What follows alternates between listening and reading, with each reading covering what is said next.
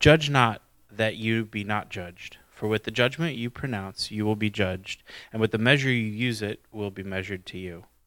Why do you see the speck that is in your brother's eye, but do not notice the log that is in your own eye? Or how can you say to your brother, Let me take the speck out of your eye, when there is a log in your own eye? You hypocrite, first take the log out of your own eye, and then you will see clearly to take the speck out of your brother's eye. Do not give dogs what is holy, and do not throw your pearls before pigs, lest they trample them underfoot and turn to attack you. Ask, and it will be given to you. Seek, and you will find. Knock, and it will be opened to you. For everyone who asks receives, and the one who seeks finds, and the one who knocks, to the one who knocks it will be opened. Or which one of you, if his son asks him for bread, will give him a stone? Or if he asks for a fish, will give him a serpent? If you then, who are evil, know how to give good gifts to your children, how much more will your Father who is in heaven give good things to those who ask him? So whatever you wish that others would do to you, do also to them, for this is the law and the prophets. Thanks, Sam. So, quick disclaimer. Um, there, maybe a spoiler alert, even. There is a really cheesy sermon illustration in, I have prepared for you. So I'll let you know whenever we get there. But um, actually, I won't have to. You'll know. You'll be like, yes, that's really cheesy, Chaz. Um, but uh, I actually want to begin by priming you all with an idea um, that's going to be important for us and that um, we'll actually come back explicitly it, towards the end of our time. Um, but for now, I'm just going to kind of say it without explaining anything and then move on. But again, we will come back to it um, before we're through.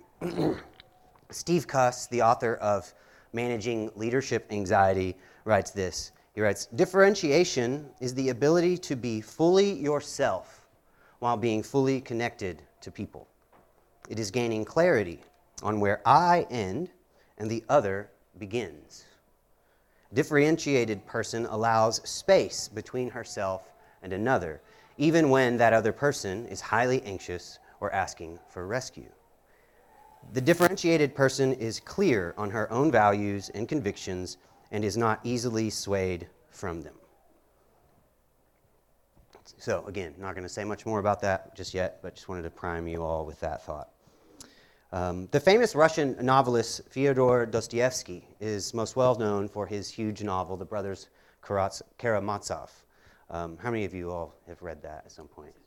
Yeah, Oh, yeah, Brothers Case surely is best known. Crime and Punishment is probably his most well read because they assign it in high school and college sometimes.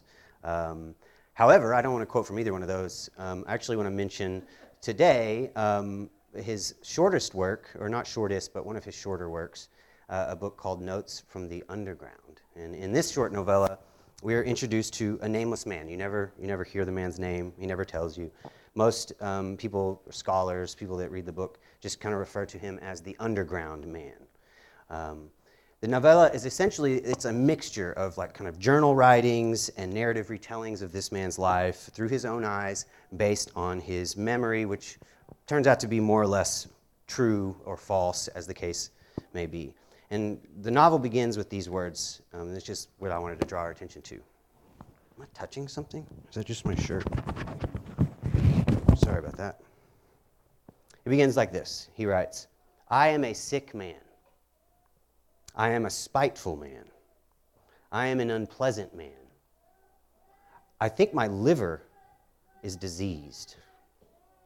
However, I don't know beans about my disease, and I'm not even sure what is bothering me. I don't treat it, never have. No, I refuse to treat it out of spite. The only reason I mention this to you is because I recently read this in a class uh, for school, and it really caught my attention, and it was very timely and relevant. Um, the whole novel is, in fact, to what we've been talking about all fall, um, uh, as we've looked at Jesus' famous Sermon on the Mount. Because the underground man is riddled with anxiety. When you read the book, you come to learn um, that he is just filled with hypochondriaism and plagued by dis-ease. So we can take that word, dis ease, turmoil, narcissism, pride. He is, ends up being a walking contradiction. He condemns others for faults which he himself possesses 10 times over. He is overconfident, yet remains a coward. He is certain, yet clueless. He is paradigmatically passive aggressive. He is thoughtless, yet he tends to overthink everything. Thus, he is suspicious, paranoid, constantly insecure, self absorbed. He lacks perspective and imagination. He is scrupulous to a fault, stubborn, judgmental, vengeful, full of spite. He overreacts to the most petty offenses. He is determined to assert himself in the world, yet he spends most of his life stuck up in his head, trapped in his own schizophrenic dialogue with himself, ruminating on how others have injured him and how they, not him, are the cause of all his problems. He never sees himself as the villain, not once. He only sees himself as the victim, always and forever. Thus, the underground man shot through with anxiety. And this is precisely why he is the underground man. He has no awareness of himself whatsoever, of what is actually going on within him, of what, as we've said over the last several weeks, of what is going on just below the surface of his thoughts, of his deeds. He does not understand himself and cannot make sense of what drives him or motivates him, what causes him to act and react the way that he does. He cannot see himself clearly because he lacks self awareness. He is an absurdity. He takes too much responsibility for that which he should not, and takes no responsibility for the very things he should. So remember the quote that Jeremy began this series with um, back in September as we started this look at the Sermon on the Mount from James Thurber. All people should strive to learn before they die what they are running from and to and why. I think it's safe to say, you can read the novel for yourself, um, but the underground man never figures this out. And by the way, just kind of putting it back in the context of today, um, Dostoevsky's novel is probably brilliant, if for nothing else, for this reason. Um, you read the book, you encounter this just utterly disgusting character who you immediately dislike and find rather unbearable, and you go about judging him, just like our sermon text um, kind of mentioned today. But then you kind of notice in certain moments, you read along and you realize against your, like, no matter what, as, as much, whether you like it or not, you actually start to see yourself in this person a little bit. And so you realize the two of you aren't that different after all. He's just an exaggerated caricature. He's, you know, a character in a novel. But here's the rub if you don't see anything of yourself in this character as you're reading through this novel, it is actually then for precisely that reason that you are, in fact, just like um, the underground man, because he is the kind of person who would not see himself in himself whatsoever. And so, if you've been reading um, Stephen Cuss's book that we quoted from just a moment ago, um, you'll recognize this as a double bind. No matter what you do, you lose. Either you see yourself in the, double, in the underground man and you're like him, or you don't and you're like him. So that hopefully makes it kind of make a little more sense regarding our sermon text this afternoon.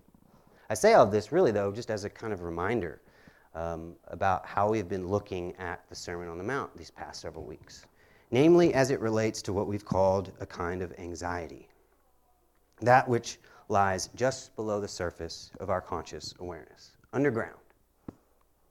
What drives us, motivates us, us, causes us to react or respond in certain ways to life and those whom we share it with. We've also discussed how anxiety tends to be contagious.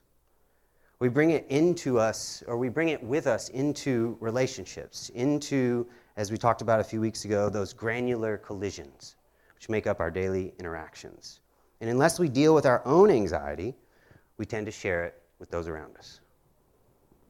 Unless someone is willing to clear the air, anxiety tends to pollute all of our dealings and causes us to overreact and to underreact, to avoid, to blame or deny, to insult or ignore.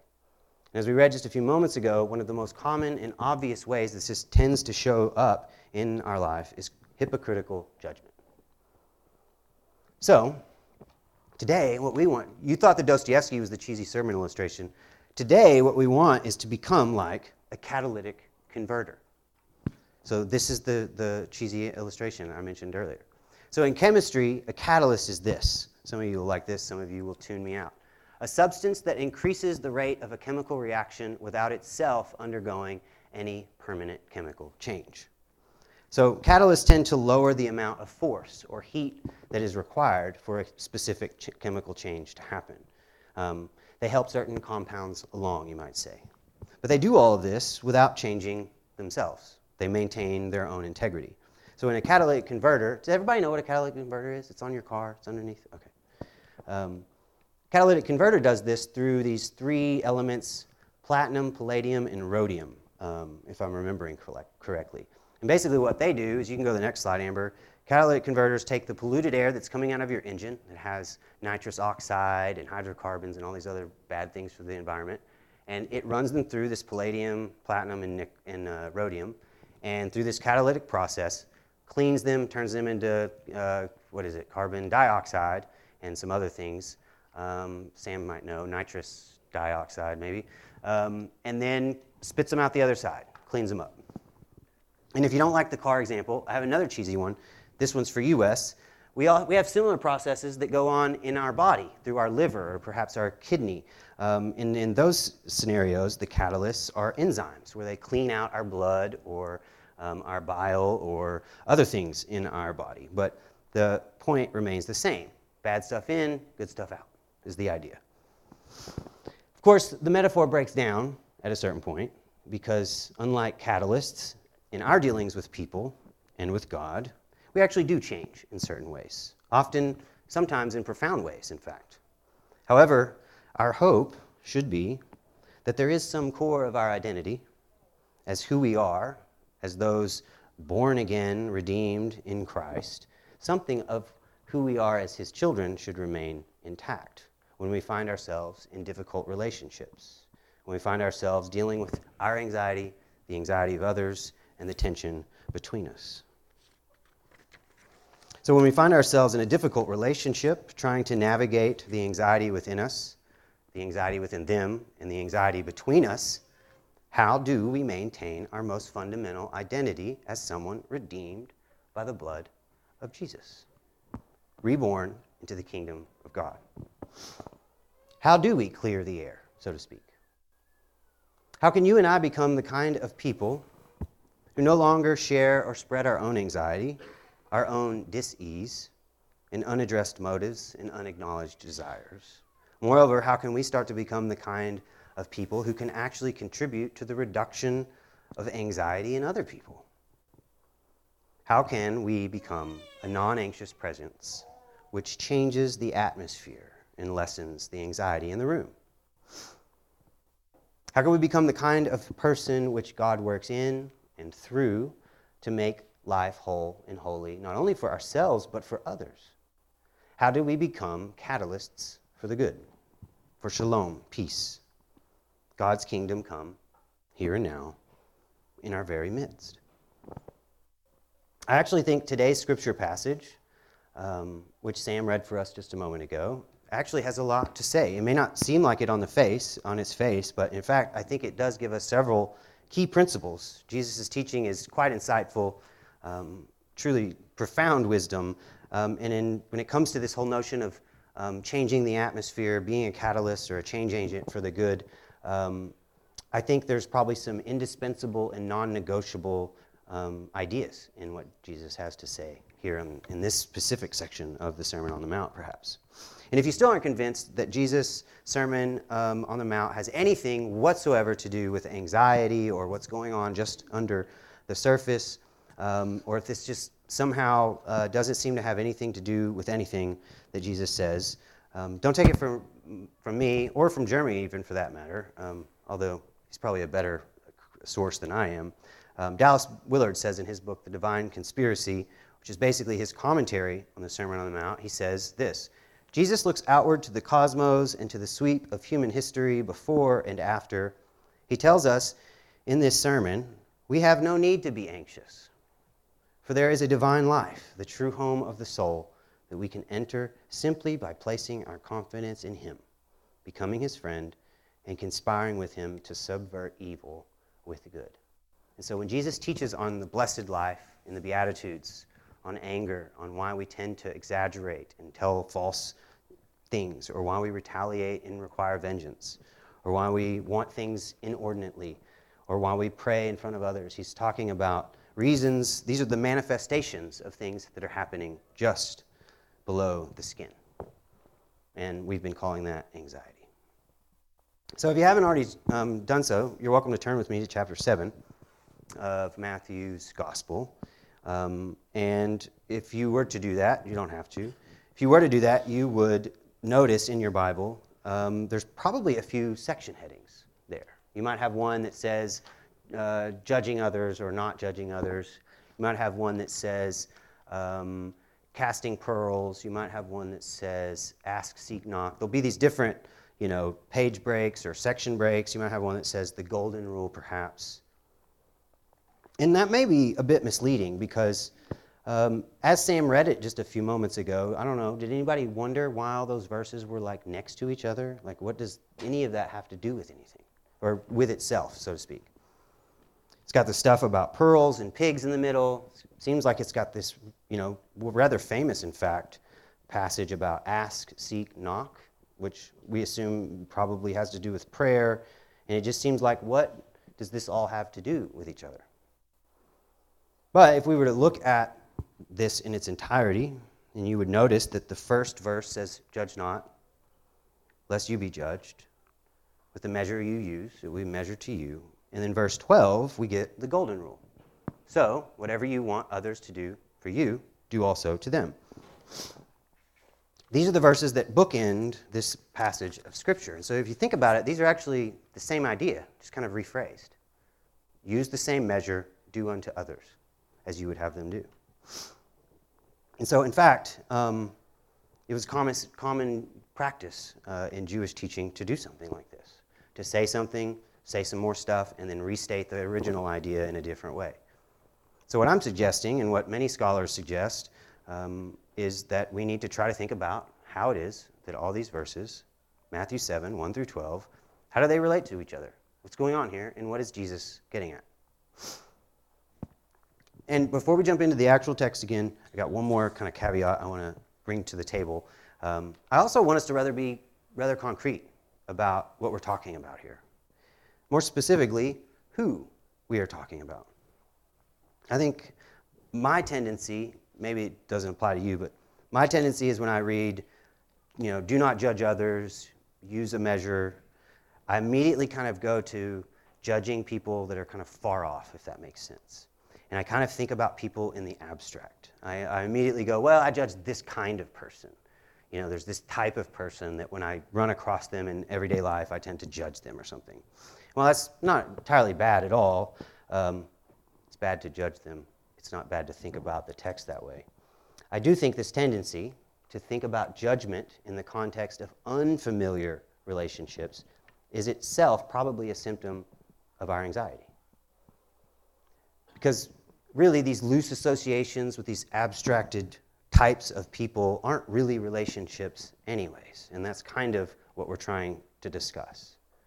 So we would rather not turn our attention towards people we actually know. We'd rather not turn our attention towards people we're actually in relationship with, perhaps very close and intimate relationship, because we know um, what we might find there, and it might make us a bit uncomfortable. But for, day, for today, I actually want us to consider this portion of Scripture and apply it to specifically and explicitly those most intimate, close, and um, familiar relationships. Relationships, kind of by definition, involve proximity, time, history, story, attention, familiarity, shared life, common experience, and hopefully mutual concern for one another. And this, I suggest to you, is actually the context of Jesus' words here in Matthew 7. He is thinking specifically about close, intimate, familiar relationships. I mean, just think of some of the nouns that he uses here brother, a father and son relationship, and domestic animals. I mean, for better, lack of a better way to talk about it. He's thinking about household relationships. um, yeah, so I invite you, as we consider this text together, perhaps think about how you interact and relate to maybe a spouse, maybe a parent, maybe one of your children, maybe a sibling or a close friend, And if you really stop and think about it, these, I mean, at least this is the case for me, these are the places where we tend to judge people the most harshly and give them the most criticism. It's not always necessarily from like some place of, you know, uh, maliciousness necessarily. Oftentimes, our efforts to take the speck out of someone's eye comes from a place of profound concern and love and care. Usually stems from the fact that we really, really do care about this person and we want what's best for them. We want to help. We see something in them, we don't like what we see, we think they need our help. Sorry, y'all, I've had a bit of a cold the last week, so. So we go about helping. And as Jesus tells us, this is exactly where things start to get a bit messy. Because it is often in the very act of our trying to help that all we do is contribute to more of the same. We bring our anxiety and we catch a bit of theirs. So let's just reverse engineer the whole thing, beginning not with do not judge in verse 1, but let's skip all the way ahead to verse 12, where Jesus says, So, whatever you wish that others would do to you, do also to them. By the way, that word so there, um, you could also translate that therefore if you wanted to. Therefore, whatever you wish that others would do to you. And so that should just be a clue to us that whatever he just said prior obviously has something to do with what he's about to say. This is our goal, our end. All our efforts to help others, to remove their specks, as it were, has to take this shape and conform to this principle. But I wonder how many of us have actually thought about what this, what this means or what this would mean. Like, what does it mean to actually answer this question? How do you wish others would treat you? Because how you answer this question, I think, will be rather revealing. For example, what if you answered it this way? I wish other people would just leave me alone. I wish my husband or my wife or my parent or my sister or roommate or that close friend that I've known forever would just please stop trying to help me with all of my problems. Because I don't want their help, nor do I need it. What if that's how you answer? Does that mean you've successfully achieved or accomplished whatever it is that Jesus has in mind here? I think any one of us would agree that that kind of answer just feels a bit unsatisfying, and in fact is probably indicative of a heart that has become a bit too proud. Because let's face it, when we're honest with ourselves, we all need a bit of help. And if you don't think you do, well, we're back to the problem of the underground man. You're rather confused, having a heart so impenetrable that it can't be told it is ever wrong or off or missing something, that cannot tolerate even the most loving and, t- and kind correction, and that is a dangerous place to be. How well do you react when someone tries to point out your flaws? Just food for thought. Besides, I guess now would be a good time to remind you that when Jesus starts talking about having logs in our eyes, what he's talking about are those aspects of ourselves which, both literally and figuratively, we can't see. They are, by definition, blind spots. And by definition, you can't see a blind spot. Thus, you actually require someone else to point them out to you. There is no other way. So, who in your life, just um, by survey or you know take inventory who in your life is actually positioned to know your blind spots typically it's going to be someone who knows you extremely well who has known you probably for a while who you've known probably for a while um, someone perhaps where you will let your guard down lower your defenses someone like a spouse sibling parent or longtime friend and so again I think these are the kinds of relationships we ought to think about when we consider how we wish that others would treat us. So back to verse 1, and I think we're going to, we'll, we'll kind of gather together three principles in the text, and then um, we'll, we'll come to a conclusion. But the first of those principles is perspective. And this is going to be from verse 1 where Jesus says, Do not judge. When Jesus says, Do not judge, he does not mean that we are no longer to identify or decide or discern between right and wrong actions of others. Obviously, the actual sense of the word um, here isn't like, don't ever you know, discern when something bad is happening or when someone is doing something wrong. The actual sense is meant something like contempt or condemnation. He means do not reduce your view of this person to someone who either deserves your complete indifference or your absolute indignation. Because in either case, you, you're lacking perspective.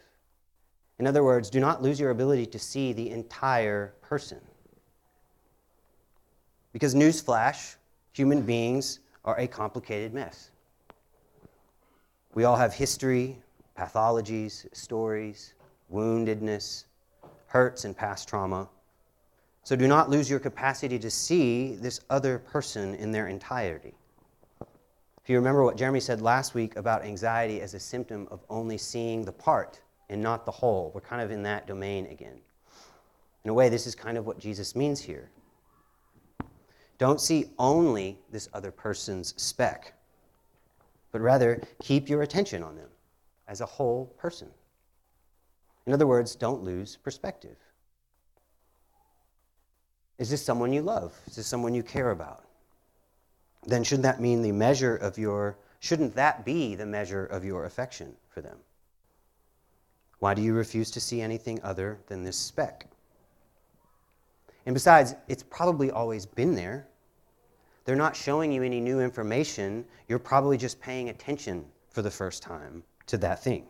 It's probably always been there. You just chose to look at something else before, which allowed you to continue to see this whole person rather than the inconvenience and agitation they now seem to be. Which brings us to what I think is a striking and potentially surprising kind of second point about this whole talk of judgment. In our attempts to take the speck from someone we care about, we often are not even looking in the right direction in the first place. One of the central themes we've explored this fall while looking at the Sermon on the Mount is this, and hopefully this has been kind of made clear over the last couple of weeks, but this anxiety that we're talking about that wells up within us, just below the surface, these difficulties we face when encountering the anxiety of others, the problems and the struggles we have within our most intimate and closest relationships. They do not arise or begin with the other person. The reason that our head spins or our gut tightens or our heart begins to race is something going on within me. In the final analysis, the issue is with me. As one theologian and psychologist put it, how could you go about creating a happy, loving, peaceful world? By learning a simple, beautiful, but sometimes painful art called looking. Every time you find yourself irritated or angry with someone, look into uh, the cause. Yeah, look at uh, the one to look at is not that person, but yourself. The cause of my irritation is not in this person, but in me. Look into the very real possibility that the reason why this person's defects annoy you is that you have them yourself. This is very close to the definition of hypocrisy, the very thing Jesus is warning us about judging another for something wrong with you. We'll have more to say about this a bit later, um, but for now, if we ever hope to become a non anxious change agent or a catalyst for the good of others, um, we at least begin by gaining some perspective about ourselves, about the other, and as we'll see as we go along, um, about God and his involvement in the middle of all of this. So, the next kind of principle I think we might be able to pick up if we keep following along in the verses is patience, allowing space. If you notice, after you get to the whole thing about, you know, um, first remove the log from your eye, and then you can take the speck out of your brother's eye, then you have this weird verse in the middle about pigs and pearls and giving dogs what is holy, and it, it's just kind of this enigmatic verse that I think sometimes a lot of us are confused about. What is this whole dogs and pigs business? What does this mean? I think the first thing we should probably point out is that it is much less about the dogs and the pigs than it is about the pearl pushers and the what I'm calling the holy harriers. It's kind of a mouthful, but here's what I mean. Jesus' main issue here, the point of this little two phrase parable, um, is this don't force things on people they simply can't handle or don't want. Don't force ways of life on people that they are not ready to accept, whether through maturity or uh, ignorance or age or whatever the case may be. Don't berate people or nag them with your wisdom and your good advice when they are clearly not in a position or ready to change, because all this does is harden their hearts even further, to the point where eventually they will turn on you and attack you and eat you. The point is not that the pearl is wasted on this person, but that this person is just simply not helped by it. If we truly cared about this person, we would want to give them something that would actually help them, that they could actually hear and receive, that would actually nourish their soul so that it might actually bring about positive change. But pearls don't nourish pigs, and dogs can't live off communion bread and wine. Yet, we think that just because our biblical wisdom and our godly advice is just what this other person needs to hear again and again and again. Meanwhile, what is actually happening, this other person, we are turning them against us because we have become tone deaf to what is actually going on, not only within them, but between us in the relationship. We've exerted a power dynamic perhaps where there shouldn't be one. You see how this kind of naturally connects with the whole judgment conversation that came prior? If we ever hope to gain perspective about ourselves and about this other person and what God might be doing in this situation, we have to be patient. We can't rush the work that God is doing just because we ourselves are uncomfortable and anxious in front of this other person's shortcomings. Dallas Willard says it better than I could. This is kind of a long quote, but we'll get through it. What a picture this is of our efforts to correct and control others by pouring our good things, often truly precious things, upon them. Things they nevertheless simply cannot ingest and use to nourish themselves. Often we do not even listen to them, we just know without listening. Our good intentions make little difference.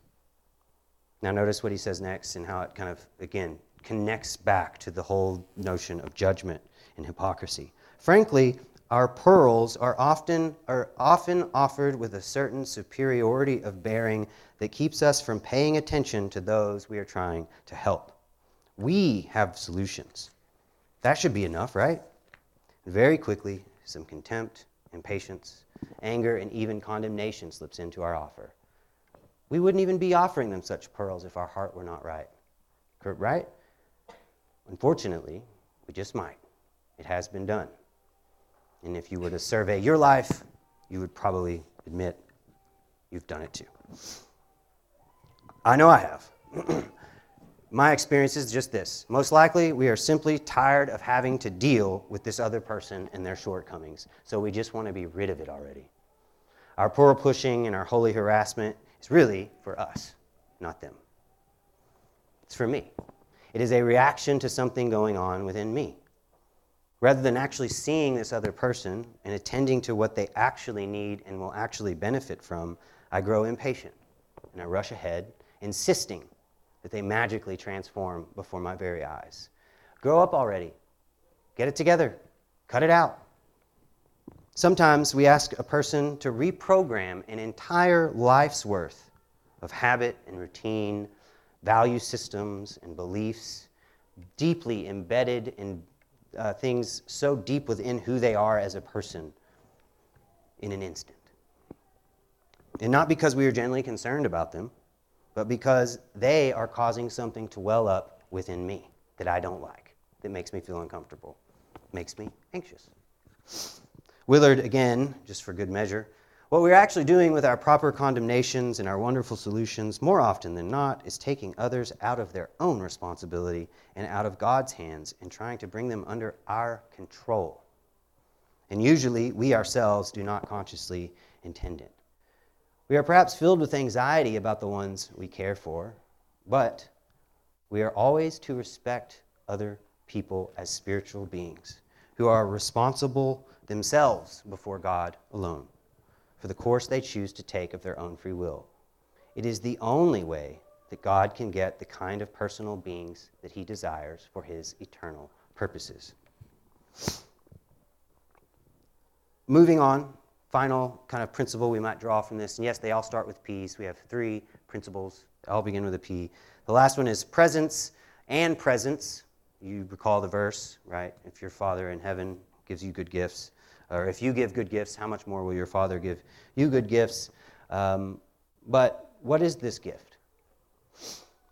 Here we come to, I think, the most fundamental aspect of becoming a person who neither catches nor shares their anxiety. this is probably the most difficult and the most, in my mind, kind of ambiguous and enigmatic part of this whole thing as I understand it. Um, by the way, I don't think I said this at the beginning. I should, should have said it. I'll say it now. None of this is to suggest that I have any of this figured out, by the way. So um, hopefully that probably goes without saying. That's just my anxiety welling up now, trying to put on a face for you all, I suppose. But um, certainly don't think I have this figured out whatsoever. Um, but of these three, this one certainly seems the most vague in my mind at this moment. But um, this famous ask, seek, knock verse. I think we're accustomed to hearing this, and usually we do so almost exclusively with prayer in mind. And this, of course, isn't wrong per se, but it does kind of fail to point out the very real connection that these verses have with those that surround it. Because remember, it's only right after this section on asking, seeking, knocking that God or that Jesus gives us the do unto others as you would want them to do to you. So we're still talking about immediate, intimate, close, domestic relationships with other people. As Willard will point out, he says it pretty plainly the ask, seek, knock teaching first applies to our approach to the other, to other people, not to prayer to God. And that's kind of provocative, I suppose. Um, probably intentionally so, but to make a point. The reality is that our prayerful posture towards God and our patient, attentive presence towards other people, they form kind of like a, united, a unified whole they really can't be separated from one another in any meaningful way when they are working together, when they are integrated into a healthy relational life. Because these two relationships, with God on one hand, with other people on the other, are always intimately bound up with each other. They always inform and influence each other, and sometimes in surprising ways. When it comes to strictly human relationships, think about it, even Jesus himself seemed to practice this principle, principle in his relationships. He was constantly asking people questions. What do you want me to do for you? Mark 10:51. He literally said he came to seek and save the lost. Luke 19:10. And he tells the church at Laodicea, I stand at the door and knock. Jesus he had perspective, certainly. He says his, his, at one point in the Gospels, it says his face was set. He knew who he was and what he was here to do. He came to seek and save. He was patient, still is patient. But he's gentle, not forceful. He stands at the door, he knocks, and he'll come in to whoever opens it. So think about how this ask, seek, knock principle might transform your interactions within perhaps a difficult relationship.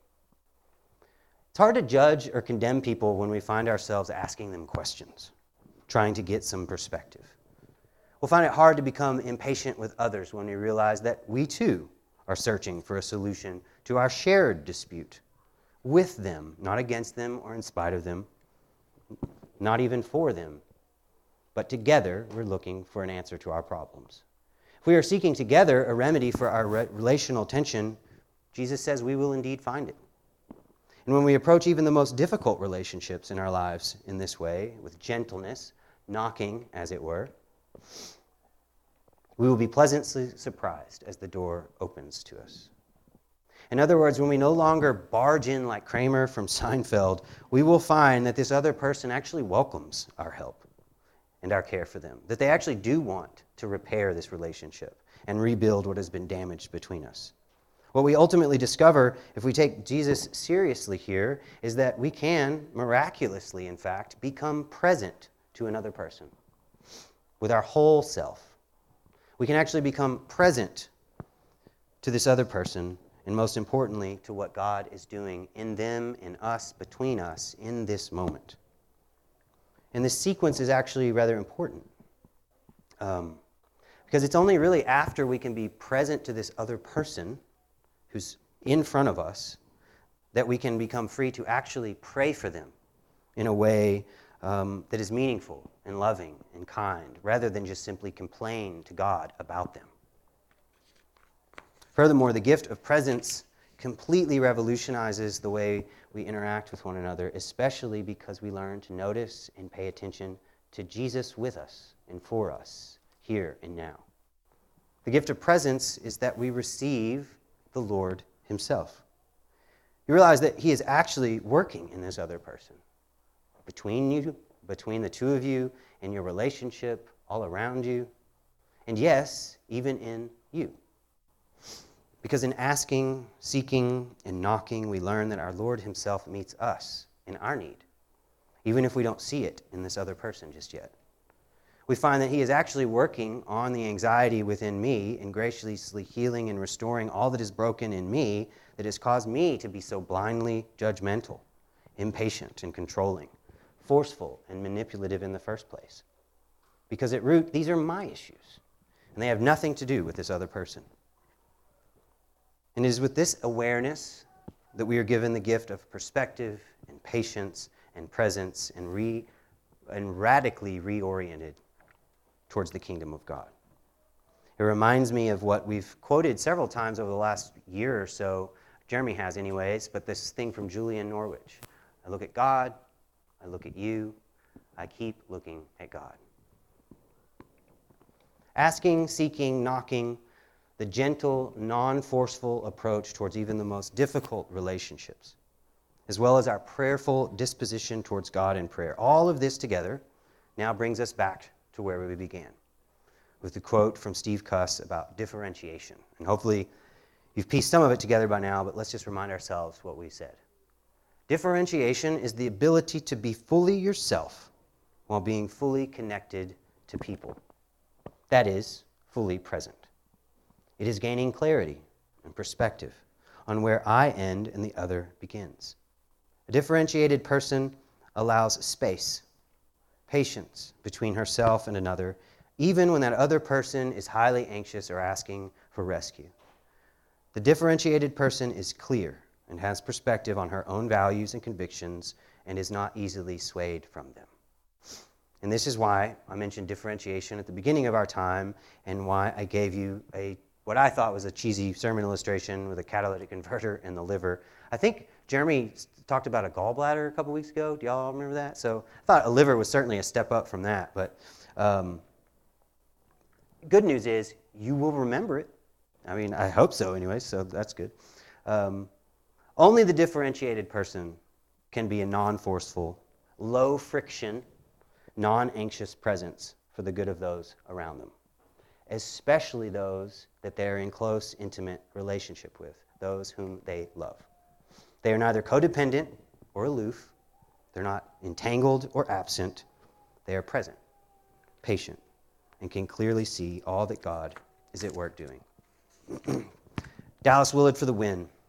As long as I am condemning my friends and relatives, judging them, or pushing my pearls of wisdom on them, yeah, um, I am their problem. They have to respond to me. And that usually leads to their judging me right back. We get into process theory here. The system just repeats itself. But if I can back away, maintaining a sensitive and non manipulative presence, differentiation, if I can listen, they do not have to protect themselves from me, and they can begin to open up to kingdom life. Because I am no longer condemning, judging, or demonizing them, Genu- genuine communication and real sharing of hearts becomes an attractive possibility. This is what all of us would want in our most intimate and most difficult relationships. In closing now, I just want to draw your attention to the end of Jesus' life. There's a very interesting scene there. And we, I think we overlook it sometimes. I mean, it's famous. We all know what Jesus says from the cross. I, I think most of us do. Jesus looks at those who are crucifying him. He's on the cross. He looks at them, and then he looks at God, and he says, Father, forgive them. They know not what they do. So, even in his most desperate and agonizing moment, in the midst of what had to be unbearable pain and suffering at the hands of the very people that he was there to help, to rescue, to save. Jesus was still able to see clearly. He had his perspective. He remained patient. He was present enough to himself and to God. He was present enough to pray for the very people who were killing him, to forgive them and to see the whole person, to continue to see them in their need, in the need that he sought to meet. He continued to ask the Father for on their behalf. I think we learn a lot about what it means to be present to others in the midst of anxiety in just that one little phrase. So that now, thanks to him, in that moment, his body was broken.